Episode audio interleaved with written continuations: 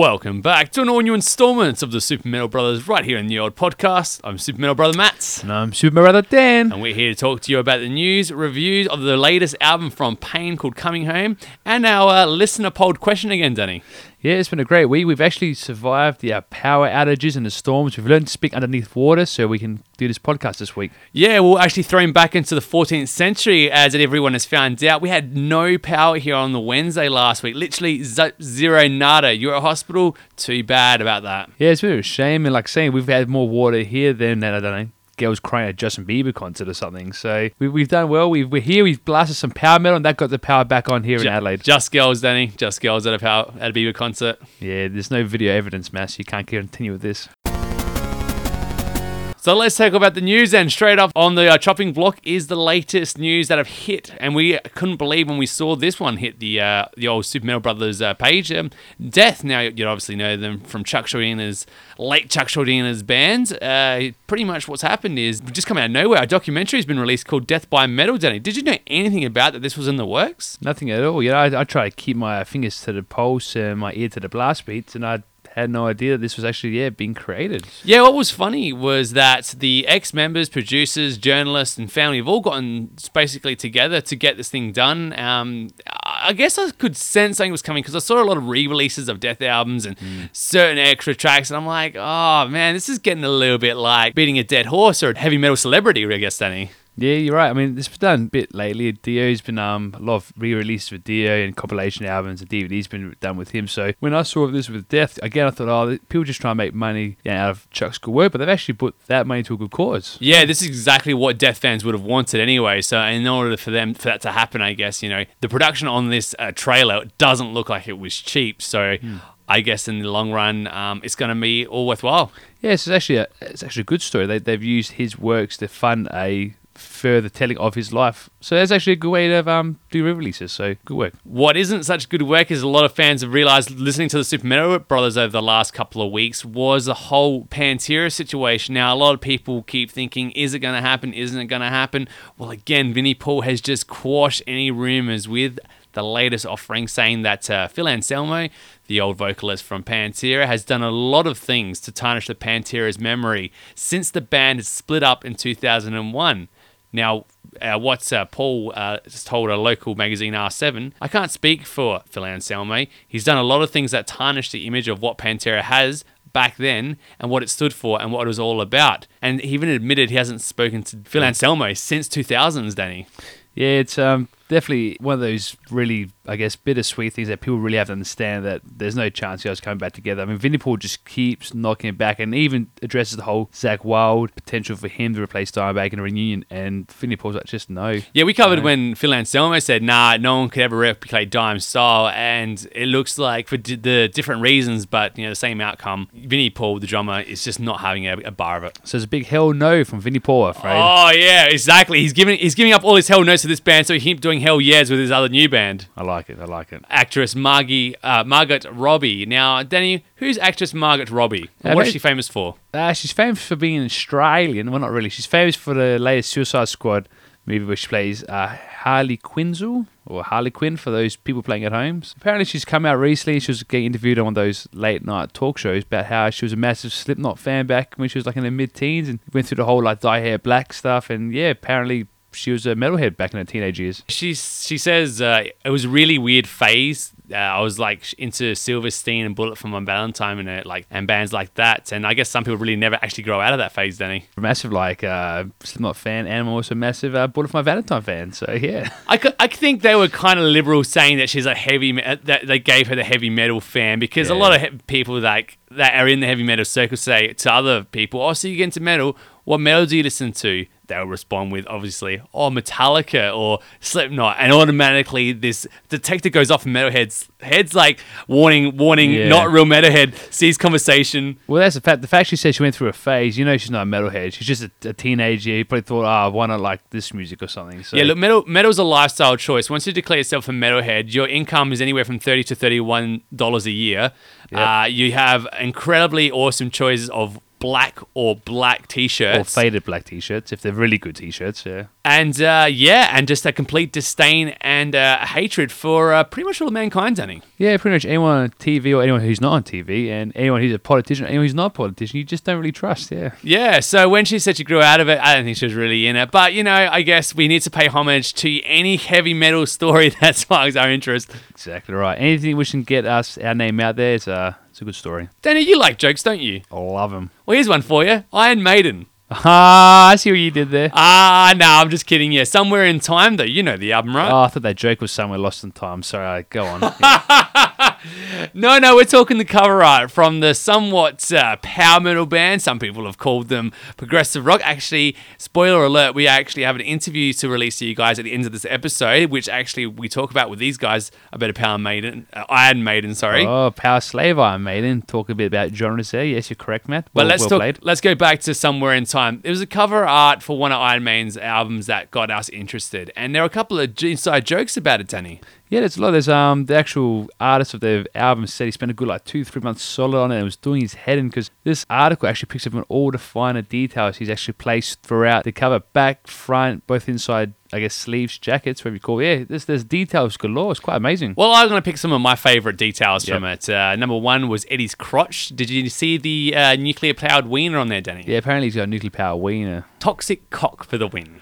Yeah, I don't know how many girls can actually take a toxic cock to survive. So that's a weird one. Anyway, Self aware poster, which is basically saying uh, it's a very boring painting. Uh, Yeah, that's- there you go. I guess that's We- pretty funny. yeah, we love to make fun of ourselves, so we appreciate that humor. But uh, one thing I really liked was at the back of the album was a picture of Icarus. So you know that as the angel of death, pretty much. And it's actually falling from one of the skies. And it's actually a nod to Led Zeppelin, Danny. Yeah, why not? I, I think actually my favorite one was there was Batman on the front cover. There was? Yeah, you have to read all the way to the bottom of the article. There's actually Batman uh, hiding away at the top there. So that was, that was my favorite reference. Oh, that should have just in the album of Batman. I mean, I would actually almost like uh, Iron Man after hearing that. Oh, anyway, they'll they'll they'll persevere. I'm sure they'll still be successful, man. So, have you noticed lately that I guess our friend Corey Taylor has just appeared on not only on this show but a lot in the metal media at the, at the moment, Danny? Yeah, I think he's actually trying to go for like president of metal because he's just like campaigning like every week. There's a new article, new story about him. Well, he, he acknowledges that he is actually quite now the spokesman of metal per se.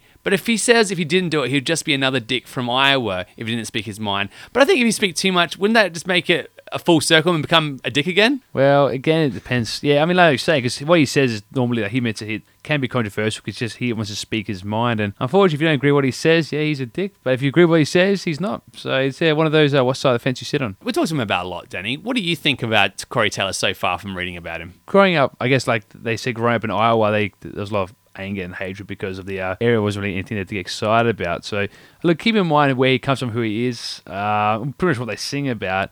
Yeah, you can see why he's a bit blunt.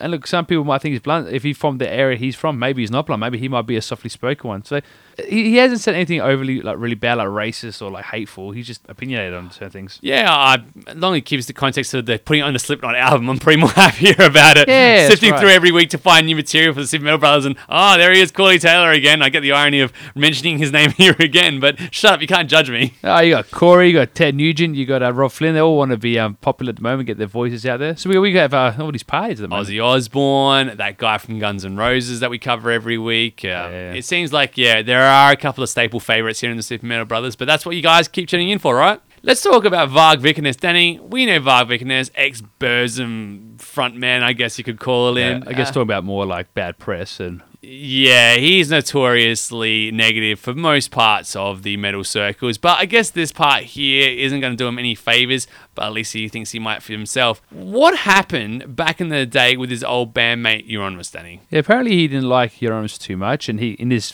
video blog he's done recently, he goes on to insult him and mock him. But that's that's normally not so bad. The problem is that he he murdered Euronymous 23 years ago. That's right. He called the deceased Euronymous an attention whore. He was a pussy, a poser, and he was envious of the set person, Varg Vikernes. I don't know who he's trying to appease here, if there's some sort of cult fans that needed to know this or um, whatever, but I think I think Varg's definitely got his finger right off the pulse.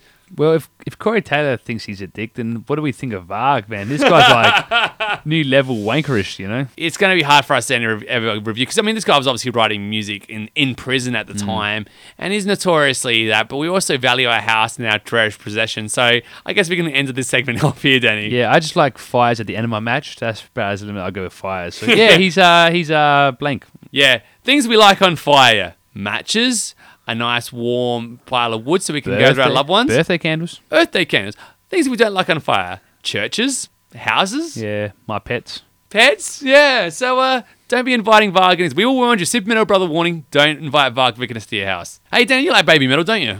Oh yeah, I wouldn't say like, but I've heard that stuff. We tolerate Babymetal here on the we, Super Metal we Brothers. tolerate. them, yeah. So we covered Babymetal's Metal Resistance a couple of months ago, and we found it to be a meh occasion, right? Yep. But someone doesn't think they're meh, Danny. No, I wouldn't. I mean, you've got three you know, cute girls with bubbly, great personalities, and who pretty much dress like they're superheroes. And they thought, you know what? There's an idea here. If you had the feeling that you were watching a live action anime in its works, then you're not the only one. In fact, Warner Brothers digital studio Blue Ribbon Content and Japan's Amuse USA, the subsidiary of Amuse Inc., it might not mean much to you, but this does.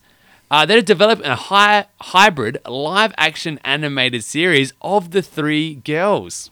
Yeah, that's gonna be actually quite interesting. So, is this gonna be working in English, or you reckon it's gonna be like overdubbed to like be I don't know successful to Western and J-pop audiences? I don't know how it's gonna work. Um, I, I'd imagine a lot of people would have questions. One is how the hell did it happen, and two, how the hell can I get my money back? But the third question would be what they're going with it, and it looks like they've got a, I guess it would be like a magical Sailor Moon cross. Um, I don't know, Rob Zombie affair maybe. Uh, I literally have no idea what direction they could take with this. I mean, they could go full like Techno Man or you know um, Evangelion and have these girls jump in suits to, like fight monsters while they like blast guitar solos, or they could just be like you're at Sailor Moon. They, they, who knows with the Japanese creation what they could go with? I reckon what they're going to go with is going to be like Sailor Moon in the sense that they'll be normal girls every day, right? They'll go to school, they'll bitch about Monica from, you know, from math class. And then when they have an, an alien being that has tentacles coming out of it that's basically forcefully accessing people's no no parts, they will transform. They'll be like, Moon, you know, and something incredibly racist like that. Yeah. And um, they're going to transform, right? They're going to turn into their actual on stage personas. So they're going to have metal, they're going to have like high heels, yeah, all that stuff that's really impractical to actually fight with. But, you know, it's an, an anime series, right? Yeah. And then they're going to sing their monsters to death. Okay, but I, I just can't wait till they sell out and they fight Godzilla for no good reason, and then and then Gojira comes along and like helps them play fight it. Go- Gojira versus Gojira Yeah, that's right. with Babymetal. David as a referee. So, yeah, that, that could be something. Look, I don't, this could be good. Like expose the kids to metal, get metal out there. Why not? It's probably another good thing. touched on Rob Zombie just before because I actually wanted to bring him up right now. Oh, now, beautiful. veteran filmmaker John Carpenter has actually slammed Rob Zombie. Now, Rob Zombie is actually notorious now for not only doing, you know, White Zombie and Zombie Zombie and Your Mum's an Ugly. Zombie. Yeah, John Carpenter. Now we we know him from the awesome Yeah, movie. Night Living Dead. I think he did, or Evil Yeah. Dead. One of those ones. Yeah. Uh, he's actually called Rob Zombie a piece of shit. And during an interview with film students, John actually claimed that Rob Zombie lied about a phone call had between them. Rob claimed that he was very cold, like, you know, that uh, John Carpenter was very cold about the idea. yeah, because Rob was redoing one of his um, movies. Halloween, Yeah. that's right. And uh, no, but John Carpenter believes he actually gave him the full support, and he said to words of wisdom were make it your own movie. So I guess Rob Zombie won't be asking John Carpenter for writing his Wambulance coming up soon. Oh, wag, wag, Wagula. Damn, I got the joke wrong. That's our been working on rewind. this all week. What was that, man? Wagula. Yeah. Ah, mean- man, I'm so bummed. yeah, it's, it's, it's you don't really. There's certain people like you don't want to upset. Like don't shit where you sleep is like one of those things. You, you've upset like one of the legends of the genre you're trying to establish yourself in. Uh, maybe maybe this is part of like creating um a division in the culture because people have rivalries. So now you've got like the Rob Zombie corner versus the John Carpenter corner. So maybe they're gonna that's how they're gonna create and sell their future out um movies. Nah, I, I- it's like basically me saying that Jeff Loomis uh, plays like a three-year-old, and I would like to see an actual good song come from Nevermore. Oh wait, Nevermore's Nevermore. Oh well, I guess that won't happen. Oh, you never they could become a zombie, come back again. And I just made myself very sad. So let's talk about genre some more about Disturbed. Now, Mike Wengren, the drummer, says that Disturbed were never part of the new metal movement. Now, this has actually spurred the ears off of one super metal brother, Matt, because let's define new metal, Danny. Oh, let's do it, Matthew. What do you think new metal is off the top of your head? Bands like Korn and Limp Bizkit, where they kind of blend a bit of like industrial sound to their um, music. I'm going to say stuff like down tuned guitars. You know how you can just kind of Right. hit a single note on the top of that? Uh, like those kind of hip hop and alternative kind of influences. And like that kind of more of a syncopated feel rather than just playing chords or something like that. Now, Daniel, did I just describe to you the Down with the Sickness album all the way through to Silent album, Danny? It seems like you've just done that, Matthew. Yes. So, uh, where do you think, what kind of drugs do you think uh, Mike Wengren was smoking or injecting into himself when he found out that he got that wrong? Maybe like news, and he thought news like NEW new metal. So no, no, our metal was around since like the 2000s, like when Korn and Bizkit was around. So no, we're we're we're, we're not new metal. Yeah, I have a feeling that as far as he, this guy gets the world record of farthest of missing the point it ever came to labeling himself as genre. So I think I think he's him hanging around David Draiman way too much, man. Where David Draiman's just like just gotten in their head how great they are and how transcending they are, but when really they've just ripped off different people. Yeah, maybe because they've done so many different cover songs in their past. They just actually don't, they think maybe think they're a cover band these days, not even a new metal band. So it's time that we finish off this segment and give some friendly advice to any band starting out right now. Dan, did you know this was the most important time for metalheads with their merchandise right now? No, Matthew, why is that?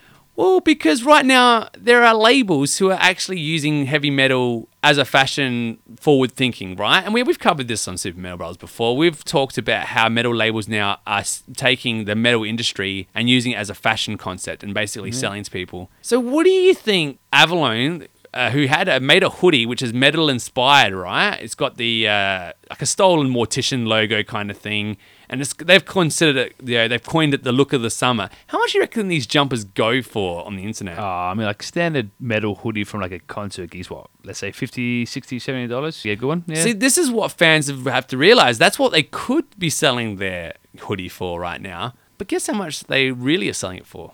Wow, maybe double. Let's say 120. One thousand dollars, Danny. They are selling this thing for a cool one thousand quid, and this is for a you know just the one side of the logo, regular fit, black cotton jumper. Can you imagine how much money that our uh, friends in, uh, I guess you know the guys we've had on the thing like. Um, Headbore and the band coming on sale, which we'll, we'll let you know later. Yeah. well, Do you know how much money they could be actually raking in a show? I mean, they could be making like three. You know, they sell what three jumpers, six jumpers, six grand. Oh yeah, it's funny because I think just just tracking back a bit, Matt. I think you mentioned that the average metalhead earns about thirty bucks a year. So Yeah. let's just say for twenty, it was about you know thirty years. Yeah, you can finally pay for these shirts. Yeah, so I think what Venom Heads needs to do now is get shops, get your name of the band, buy a shop down Westfield for Yeah. like whatever, and just sell I don't know seven jumpers a, um, a week, and there you go. Jumpers, that's nothing, man. And just all you do is get some really like attractive people to like hang in front of your store, and all done. Yeah, or I guess you could get someone like Kanye West or Kardashian there. yeah, so you can get Kanye West or Kim Kardashian to wear it too. Yeah, I mean, Yeah, they got um. There's very photos of uh, Alicia Keys wearing these shirts. So yeah, apparently the, apparently it's it's in. So we're going to move on to our podcast question. So the podcast question of the week that we've asked the listeners to actually give us their well-informed opinion about it, and then we'll give our very rushed and hastily opinion in response, I guess, Danny. Again, another good response. Uh, a lot, a lot of people put their feedback in, which has been really really good to hear. So thank you for that. So our question: Who are the next bands in rock and metal that can sell out or play in big arenas? So, to, in order to set this up, Metallica, one of the front runners and the most popular metal bands probably of our generation, Yep. express their concerns for the next generation of arena bands when they leave the industry. So when they finally decide to uh, give it a rest, who's going to stand up? Who's going to take their place? Who's going to take the torch and uh, basically run with it like uh, the Olympics would uh, so help us uh, be doing? Now, I'm not too sure how to answer this question, Danny, so I think we need to talk to our viewers about it. Yeah, I can see what they say. There's actually been quite a good array of uh, feedback here. Yeah, so we're going to look at Luke's uh, right at the top. He was the first one to respond. Iron Maiden and Black Sabbath are huge in that respect, but that's a hard question to answer that next generation. So we're already 30 seconds into this, and we've had someone just like us be absolutely stumped by this question. Well, it's fair. Yes, I mean it, is a tricky question. You, want to be careful. You don't get your passions involved. I think that's the tricky thing. Answering a question like this, you got to can't be blindsided by bands you love and by the passion of your genre. So let's ask someone else. We had Ben Morris, who actually was so keen, he replied twice. He said Avenged Sevenfold, they've actually sell huge numbers, and his all time favourite Alter Bridge also sell out stadiums in the UK and the USA. I guess their sound definitely appeals to a big audience, especially uh, Avenged Sevenfold, which is kind of that cross between uh, heavy metal and hard rock, which is very accessible. Yep. Uh, my mum loves it, so that's another thing. And Ave- and Alter Bridge, which basically a voice everyone. Oh, we know Alter Bridge, Danny. That's Dio. That's right. It's a reincarnation of Dio. It's um. Oh So wow. we, we've had a go at this. Every time Alter Bridge gets mentioned now, we have a go because their promoters said that the singer is a reincarnation, the second coming of Ronnie James Dio. And uh, I'm sorry, if you like Alter Bridge, that's fine. But ever hearing that, I I get personally angered and upset by this. So here's a, here's a tip for everyone out there in Radio Land listening to us: don't mention that uh, we've Alter Bridge is then the second coming of Dio reenactment. Um, what it is though is uh, is a good point. You know, we're starting to touch on bands that posted. So we can come back to those bands Yeah. in a sec. Josh Rigby is like there is no next generation bands. Slipknot, Disturbed, etc., etc., will be the last arena band after Metallica and Maiden call it a day. After them, only three festivals and three or four bands tour. In his opinion, a very bleak and dystopian outlook for our friend Josh Rigby of Arcadia. Yeah, I guess you might call a spade a spade, or you know, ace for spade if you're a Motorhead fan. But he could be he could be a bit of point there. If if we had people like uh, Josh Rigby in the climate control period, you'd assume that today would be like, oh no, just burn diesel fuel. It's fine. Oh, the, the global mice, that's fine. We'll just drown faster. I I mean, it's too late for now. Just just around. Get your V8 and just like go around Australia until we run out of petrol. Type That's right. Uh, what was that? Is that magnesium? Yeah, pour it into water. We can have more fish with seven eyes. It's fine. But, maybe he's just saying what is what a lot of people are afraid to face up to as well. Maybe he is the mirror that we desperately need. well, let's time. hope not, because I want to talk to Ryan Whittaker. Say to remember and Bring Me the Horizon of biggies. So SA sold out Bring Me the Horizon, which is something big that doesn't happen too much. Again, Danny, that's a good point, but Adelaide, does it is it respective of the whole world, or do we follow trends? And that's really hard to say. Yeah, uh, exactly. Good point. I mean, a lot of bands they come out uh, our flavour every now and then as well. So I mean, pop music's really bad for genres. But even us, we get we get excited by certain bands and they go away after a while as well. That's really, really tricky. Uh, hopefully, that's true for them, but I would say that Adelaide definitely can surprise people. I don't think we're a good judge of character, definitely for selling out arenas or having arena bands play here because Slipknot aren't traveling here either, man. Like, we know that these brides bring money. We know that Lamb of God weren't going to, but they did come, but Sugar's not playing here, and these are the granddaddies of metal right mm. now. So let's move on to Ben Saunders had to say. Now, Ben Saunders says bands that spring to mind are Steel Panther, Crossface, Elm Street, and Venomed and Ghost. One of those five, Danny, I can actually agree with the most, and not for reasons that you would think. Oh, I'm intrigued, Matthew. Who would you this be? I will agree with Ghosts. Oh, okay. Why do I agree with Ghosts? We're going to cover this next week in more detail, but these guys are selling records. Can you believe it? Yeah, I, I saw a ghost at the, probably one of the last Soundwaves here, and honestly, I didn't get overly excited by him. But to be fair, you hear him once, it's hard to judge. Well, that's the thing, because uh, they've resonated somehow with a broader community to the fact that they're outselling like Whitechapel, like almost two or three to one. Cover this more in the next couple of weeks, but Ghosts are actually a potential arena band. Can you believe? Oh well, if, hey, the numbers don't lie. If that's what they're doing, that's what they're doing. So yeah. Uh, Travis Riot also believes that Bring Me the Horizon, much like Ryan, uh, they could actually technically be in that same bracket as well if you consider them around that. So, Danny, we've heard a lot about people had to say about it, but it seems like most people don't think that these bands, like Adam, um, Adam Blacksmith, and Josh Rigby, that they won't get to big, big scenes. Like, you know, they're just not selling enough records or whatever to do it. What is your take on who or if any bands are going to take the arena?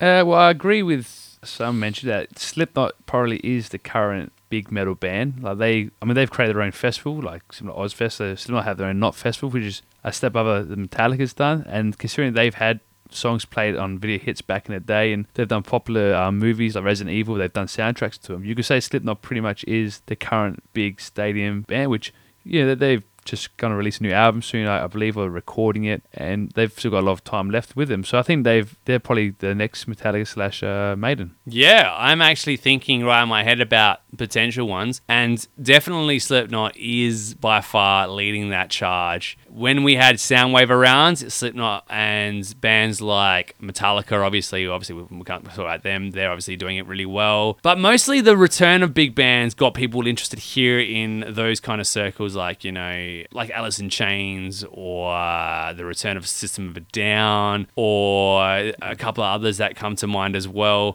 What with Josh Rigby was saying, um, it will never happen again. I don't think so. I just think it changes. So with metal at the moment, the best bands who play to biggest crowds are your gimmick bands. So Rammstein do it, Slipknot are doing it, and Ghost are doing it. Now all these have in common is they have a incredibly interesting look about them, right? So I think metal at the current stage, it isn't like thrash was in 30 years ago, where the biggest hits were the thrash metal bands who were the angst and the stuff like that. It seems like now it's more of a, a gimmick of like the show and what people can do in order to to capture people's imagination, not just with the sound. Because let's be honest, having a band with good sound these days is quite easy with the way that technology has increased, right? Yeah, that's true as well, Matt. But I think look, another band we're just completely missing the point, I guess, because being in Australia, we, we're not we're not exposed to the European sound, European feel, and what they really care about, what they really like.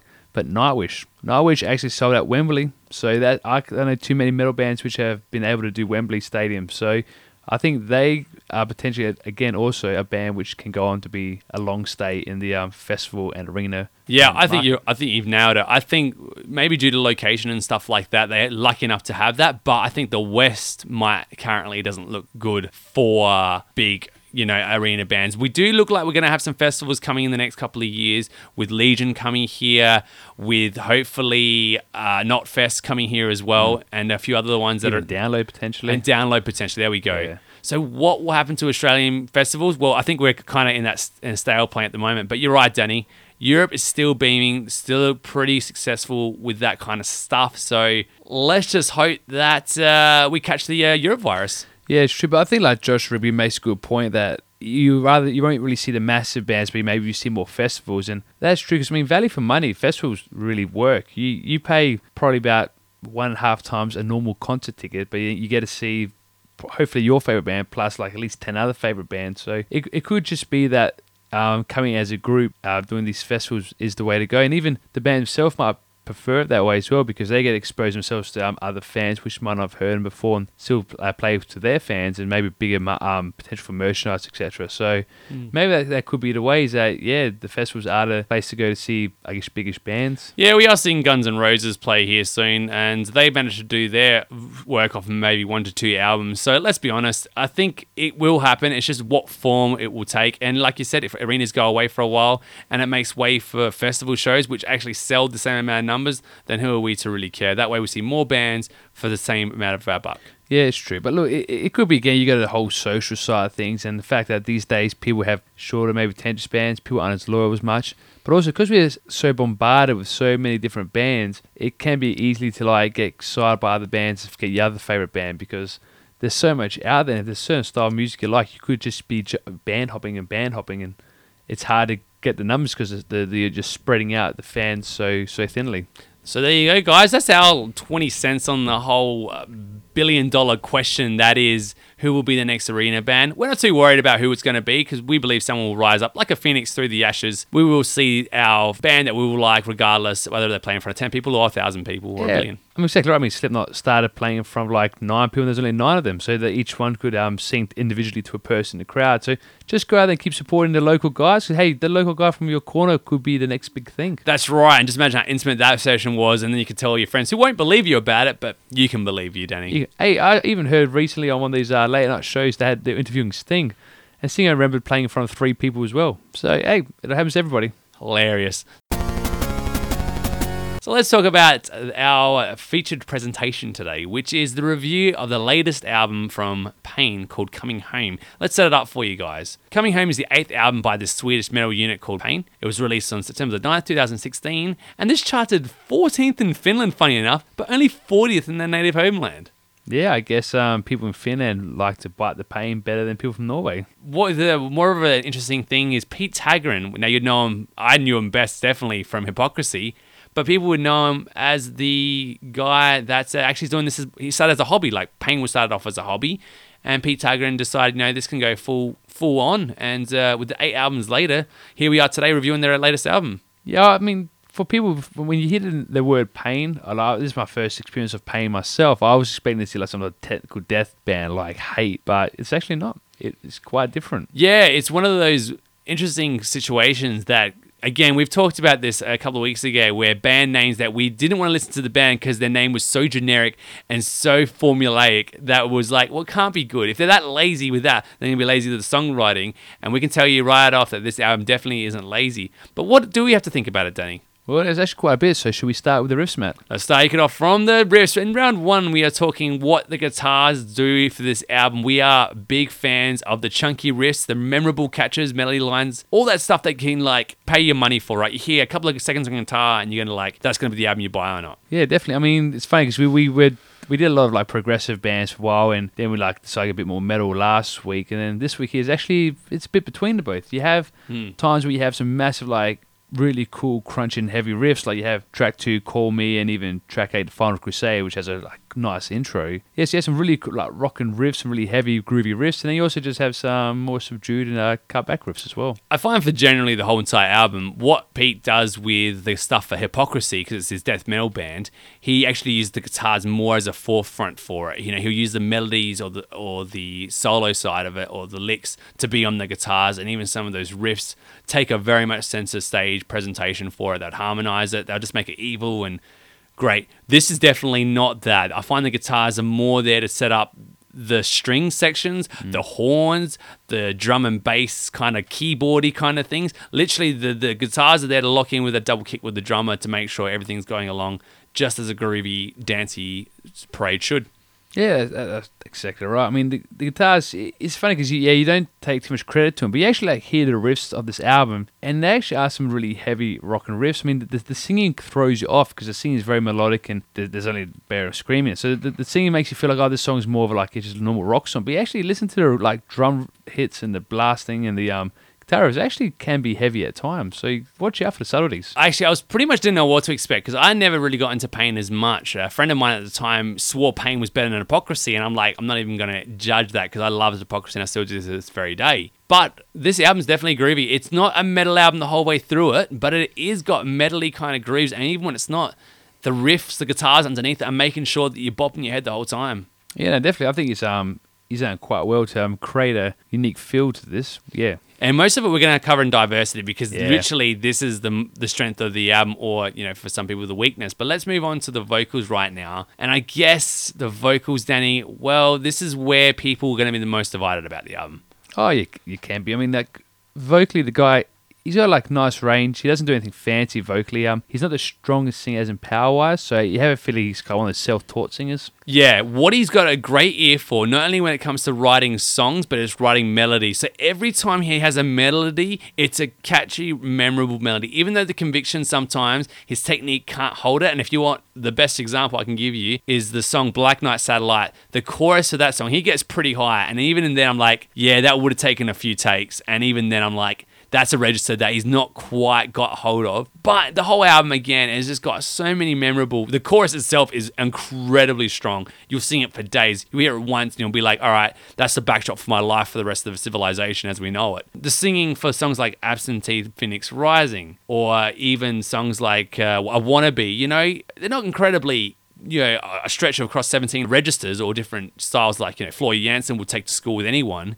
But I guess they do the job so well that you just don't even care. Yeah, he does display emotion in like some like again track ten, which is this Star Seed, I think it's called, and even track six, which is Coming Home. Like again, he they're the more like stripped back, softer songs. So he tries to um incorporate. He sings appropriately, and yeah, you do get a bit of the feeling with it. I guess his, his voice, because he sometimes feel like he's straining when he sings, kind of fits the tone of those songs. So he does that well. Um, it's a bit. Look, I was hoping he did a bit more like screaming in it. Like I think track nine is only nine where he actually he does one or two notes where he screams, and that's really bad. I think track eight kind of he kind of mixes it with a bit of distortion guitar, but that's about all really. to put it this way, there this is what Jeremy Clarkson said once on Top Gear, and this uh, quote stuck with me. Without beauty, there can't be some strangeness. And to me, this must be one of the most bizarre albums I've ever heard. And that is to its credit because, like you said, Danny, it's just so weird with the way he not only sings, but what he sings about. It's Yeah. just so off the wall. And you can hear this right from the song designed to piss you off right from the get go. Not only the, the riffs, but the style of singing is just not what you'd hear with hypocrisy. And it's just like, well, this is what you get. It's it's almost it's charming in its crazy weirdness. I mean, the lyrics, like if you go "Call Me" and then "Pain in the Ass," it's kind of like the Bloodhound Gang if they turn themselves into a metal band, like with the types of lyrics. And I'm sure those kids out there remember the uh, Bloodhound Gang. Hey, kids, hey, hey. So yeah, the lyrics are quite quite interesting, but they can always be quite poignant. Like "Wannabe" is a quite poignant song, but I think the funniest thing with track two "Call Me" is he actually gets it Sabaton.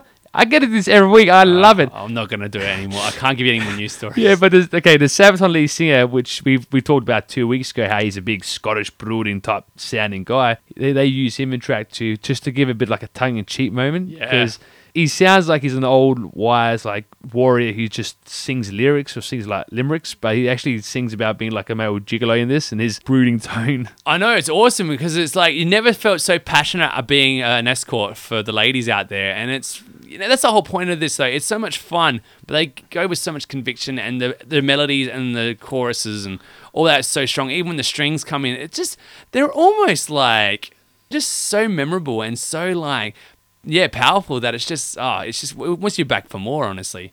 Yeah, I think we should move on to Diverso. And this is the whole point of Pain. Pain is a diverse album. This is like it's almost hard to pinpoint what you can compare this to, but we're gonna do our best to try. How you doing? Yeah, it seems like again this could be considered like a soundtrack album because every song, even though they're slightly fit, also can be uh, separate as well. Yeah, I kind of feel like there's a context to it, but what it really does is it gives you the best of his songwriting. So i even though he goes into a metal, there aren't any metal screams, right? So if you want those heavier tracks that push forward, you've got Call Me, you've got Black Knight Satellite, you've got Natural Born Idiot, and even Final Crusade to a degree. These songs are like heavy hitting and they're very much like a metal, melodic death metal kind of fun zone, but it's still got that drum and bass drive about them where you're always kicking forward and it's more of a dancier and atmospheric kind of experience. Yeah, that's true. And then they also breaks that up with the um, slow songs like Coming Home and Starseed, which is a bit more again to strip back and a bit more acoustic bass and try and guess give it a feel to the album. Or for my, and I can't believe I'm going to say this, my favorite track off the album is Anstantine Phoenix Rising. There isn't even distorted guitar in it. No, that's a party song, man. It That's is- a real party drinking song. It is it is a tribute to David Bowie in the 90s. I'm kidding you. The only thing that separates this from a David Bowie track is the drums sound like a metal drum kit. But if you were to put a smaller kick on it and make sure that the cymbals don't crash over everything, right? It's it is. It's an homage to 90s rock and it is an amazing song. The verse will like stick with you like David Bowie's groin from the labyrinth. It is um, incredibly memorable. Hits you right in the eye, does it? Oh, yeah, I it hit me from right across the room. Actually, I was I was in, I was actually in my lounge room when it hit me in the eye. I'm like, How does that even happen? That's amazing, man. Yeah, I think even like going to track one, which is again designed to piss you off. That actually has like a country sound, a country feel to it. Yeah. So you, you got like that to. The other songs have like a symphonic rock metal feel to it. It's um yeah, there is a lot difference in this album. Yeah, but you always got a sense that there's so much going on with every track. Like the guitars are pulled back a little bit more, but then you've got strings over the top. You've got sometimes horns. It's like, and this is the funny thing, if you've ever been into Pendulum when they were doing drum and bass and they were so maybe sick of it, whatever, they decided to go rock and roll and for the In Silico album.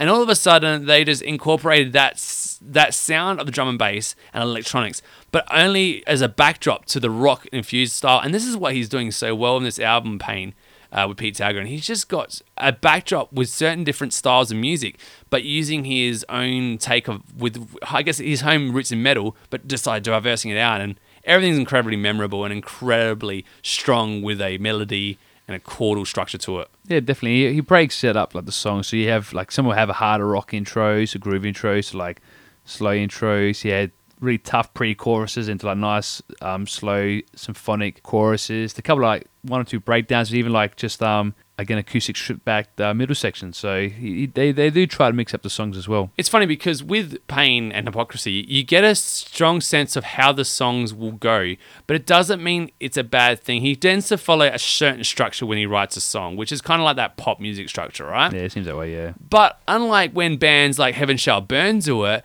that familiarity gets you more immersed in the experience. And all of a sudden, even though you know it's going to happen, that's exactly where your ear wants to go. Like the whole entire thing with jazz is that there's certain chord progressions that the resolutions must go to, to the one afterwards or whatever because it's the strongest way of going. And this guy does it all the time. And that's for the best thing because sometimes being spontaneous in that is kind of like adding peanut butter sandwich with motor oil. It doesn't necessarily mean it's going to be transcending and great. It might just mean that it's random and, and pointless. Yeah, I think you're a bit technical there, Matt. We might have to move on to the groove. Well, the Groove album is it, Danny? Oh, there are some songs and there are some parts because you're right when he when he cuts to that symphonic, he again he cuts into a lot of the chorus very symphonic and a lot of it, times it can be acoustic and sounding. You can't really call those sections groovy, but there are times when it gets a bit rock and a bit heavy. That yeah, you do groove along. like I was saying, like track two, five, eight, nine, they're gonna groove your, your head off. As a metalhead, this is a great song to get transitioned into this album for, because as we'll talk about production later, who this album can be for and what it's all these parts together sound like. But I think what it does is it makes you want to move in every song. Like it either wants to get you to sing with it, it wants to get you to dance with it, or it wants to get your head bang with it. And that in itself is, I guess, the whole point of immersion with this album. Yeah, that's true. I mean, the songs where aren't groovy, like again, the six and ten, which are the slow songs, they, they he replaced it with the feel to it. So again, if you're not if you're not like grooving, because you're rocking here, you're like you're just feeling the song, feeling where it's going with it. Like again, track seven's a party song, so it's not groovy, but it's like a rocking song you can like you know dance along to or something. So. It's kind of like almost an album that you could introduce people to metal with, but the only problem is I find that certain styles of vocals or certain songs might just be too heavy for them or too sad. But there are certain songs off this album which are very accessible to a bigger crowd, especially those who are like industrial metal fans all the way from the 90s. I mm. mean, songs like Final Crusade just have that ripped off Marilyn Manson Beautiful People riff in it. And so I'm like, well, you can't be too upset. Yeah, fair play. Yeah, like saying some of these chorus and prose choruses, they got some really cool groovy factors. Like again, they got drums hitting cymbals and offbeats, which are just most most bands should start including that 'cause it's a great sound. That they, they really grooves along 'cause it, it fills the dead space with um a bit more dynamic like hitting. So it's actually it's actually pretty cool. But yeah, no, look, I think there is a little bit of groove. Again, it's not a groovy album. Like again, I mean, we're not comparing comparing to Gojira, no. But comparing to other things we've listened to, yeah, it's got some groove to it. Absolutely. So let's tee this one off with the production and see how all these amazing things coming together gives you the experience that either you'd really, really want to hear or something that, you know, you might just start hearing it for a while and be like, ah, I don't I think his voice gets too much after a while or the guitars are too much. What do you think, Danny? Are all these things together going to work for you? That because again, like we said, each song has its own greatness about it, which said I can be is very like stripped back, or can be very groovy, or can be very symphonic, or even just party rocking, or even country if you like country. So there is a lot in the songs. Production is quite good as well. You can hear things quite well. They he adds in sound effects and industrial sounds, bit of a music box intro, musical box intro for one of the songs. Again, they help break it up a bit and make and give you the different um sense of the song. So yeah. When all these things come together, it really leaves you with a pretty satisfying overall uh, context. Again, Pete Tägtgren always manages to, no matter what album he does, make an experience that once you listen to the whole song from start to finish, you know, and there's going to be favorite parts of the songs for me. Sometimes it was a verse that resonated with me more, or the chorus, or just those groovy riffs like in Call Me, for example, which sold the album to me. So the money riff of that song was literally the verse and the intro. But um, yeah, from top to bottom, Danny, there wasn't a time where I was just regretting this listen or regretting the purchase. And, uh, to be honest, I think it was a pretty good album. It is. Um, I guess the biggest complaint I'll have is that style of singing, the tone doesn't always match the music. So the first couple times I listened to it, I'm, I'm a bit, bit of a singer, so I was really focusing on the the tone of the singing, and the singing style, and I, I wasn't overly enjoying the album. But then when you actually hear what's underlying of the music and all which is going on in songs, you actually go, wow, it's actually a pretty rocking album. So it can be like one of those like Nevermore things where Warrell Dane might throw people off Nevermore. Same thing with Pain, that the um the singing style might actually throw you off Pain a bit. So this one comes with a heavy recommendation, and I guess the best compliment that I could give it that if I wasn't buying albums for a podcast that I had to review every week, I would have bought this album regardless, and I would be listening to it. Because again, if you just want great songs, uh, necessarily not in a heavy genre, it's songs that are just gonna follow you for the rest of the day and certain. It's just, it's, it's, this is a feel good album, whereas Hypocrisy for is more of a sadness, heavy, desolation kind of vibe. You know, I find this is complete opposite, but again, the riffs are still very cool. Yeah, no, it's great. And if you guys want a bit of fun, because I, I guess you can tell this guy's a bit of fun. The Call Me film clip is actually quite a quite a interesting with puppets and stuff. in it. Yeah, this guy is so weird. Every interview I've seen with the guy, he's always wearing sunglasses and he's talking to the guy on the roof the whole time. I mean, there's a presenter in front of him, but he's always looking somewhere else, man. He's just a strange guy. And for better or worse, the album actually that's probably the one thing that's probably going to scare you off the album is that it might just be too weird. Ah, yeah, I don't think it's that weird. Unless unless he's that weird and, and you see his interview and that throws you off. I think- unless he's a hipster. If he's wearing sunglasses, he's a hipster, then don't buy his album because don't support hipsters. So yeah, no, here on the Metal Brothers, okay? Don't buy albums that we think the guy might be a joke in, all right? oh, that oh, unlucky Corey Taylor. nah, nah, he's cool, man. Yeah, we're cool, man. So with that, we've hit the final end stretch of our Super Metal Brothers podcast right here. But before we go, we have a special announcement for the persons that we're interviewing this week, Danny. Yeah, we had the pleasure of spending some time with the a group from Melbourne, South Australia, that is, for those playing at home, called the Hazard Circular. Yeah, one guy was happy to talk to us from from Victoria, Melbourne, from Melbourne, Victoria, and the other guy was happy to talk to us from Ballarat. Yeah, the other guy as talked to us from Ballarat. That was actually very costly on our petrol bill. Yeah, that's right. So lucky for us, we got them to pay for it. So it worked out really well for us. But we're gonna have we're gonna have them on the show this Saturday. So make sure you tune in to hear what they have to say about the latest single called "The Unveiling" and all their stuff that they like to eat and stuff. We really talked to them about all these special things. Then. I know we asked the big questions like McDonald's or Hungry Jacks, man. So we'll stick around for some uh, con- tantalizing controversy. And for next week as well, we're going to change it up and do a retro review. Now, lately we've been doing all the newest things coming out, but we will be in Sydney next week, Danny. We'll be in Sydney next week seeing the greatest band currently going around at the moment, in my opinion, which is Symphony X. Yeah, that's right. We're going to head to Sydney to see Symphony X so we can do a little bit of review like we did with Rainbow and stuff like that. So we, you guys are going to want to hear what we have to say about it. And in preparation, we're going to doing a retro review of their album Iconoclast. Yeah, we, we kind of have agreed it's kind of their greatest album to date, which is not the most recent album. That was Underworld, which came out in 2015. This was released, oh, I think, 010 or 11, but great album. If you want to come back, listen to how the Metal Brothers, sorry, the Super Metal Brothers tick, and I know you do, make sure you check back next week to hear our thoughts and feelings on one hell of an album. But I guess until then, Danny, we're out. I'm your Super Metal Brother Matt, And I've been Super Brother Dan. and we will talk to you very, very soon. Thanks for listening, guys, and we'll check in next week.